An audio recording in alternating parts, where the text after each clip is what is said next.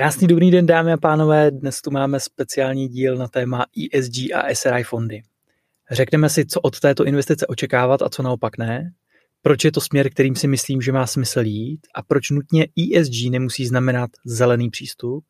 Mé jméno je Vojtěch Kortus a právě začíná podcast Investice v praxi.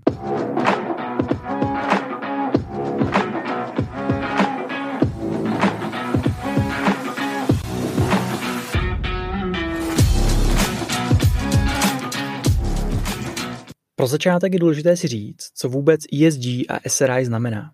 Začnu ESG.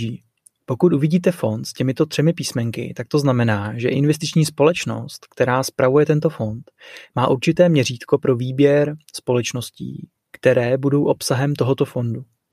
Takže můžeme říct, že se jedná o jakési výběrové řízení jednotlivých firm a co by měly splňovat.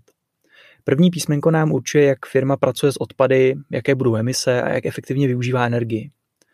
Písmenko S nám ukazuje, jak firma pracuje se zaměstnanci, patří sem vzdělávání pro zaměstnance, bezpečnost práce, komunita a podobně. A poslední písmenko G je účetnictví, audity, daně, etika. Teď víme, co investiční společnost při tomto výběrovém řízení hlídá.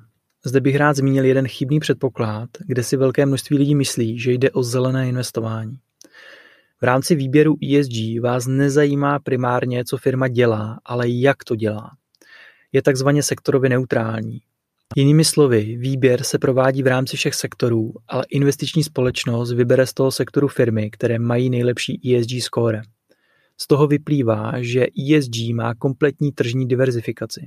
Proto můžeme říct, že společensky odpovědné investování je zcela, je zcela plnohodnotné, i pokud se koukáme na zhodnocení, tedy zisky z portfolia.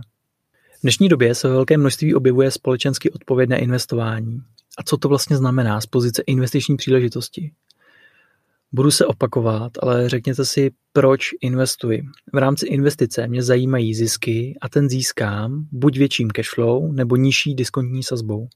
Pokud půjdeme více do detailů, tak firmy, které budou mít nižší ESG score a tím pádem více zatěžují životní prostředí, tak mají větší náklady kapitálu a tím pádem vyšší diskontní sazbu. Takže pro investora se jedná o jakýsi ukazatel toho, jaký fond si vybrat a co začlenit do portfolia. Navíc, jak říká pan Šimčák z Amundi, můžeme už dnes vidět určitou korelaci mezi nižší cenou akcie a vyšším znečištěním. Tím jsme si řekli, co vlastně ESG znamená a co obecně od něj očekávat. Pokud se podíváme na SRI fondy, tak jeho obsahem jsou firmy, které vnímají společenskou odpovědnost a udržitelný rozvoj. Je to dosti podobné jako ESG. Každopádně, pokud se podíváme na směr, kam investiční trh jde, tak je to určitý signál, že ESG bude mít svoje místo na trhu. Budu se opakovat, ale opět si položte otázku, proč investuji.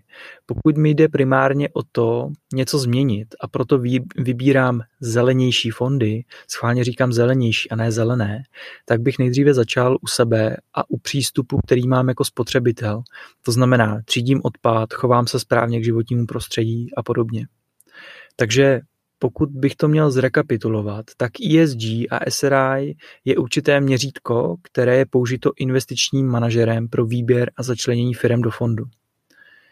Nebojte se investovat, přistupujte k investicím metodicky a mějte strategii. Tohle je k dnešnímu tématu vše a pokud máte doplňující otázky, tak neváhejte napsat a já vám odpovím. Mějte se krásně a nezapomeňte, na společnost máme všichni určitý dopad, tak ať to stojí za to. Mějte se fajn.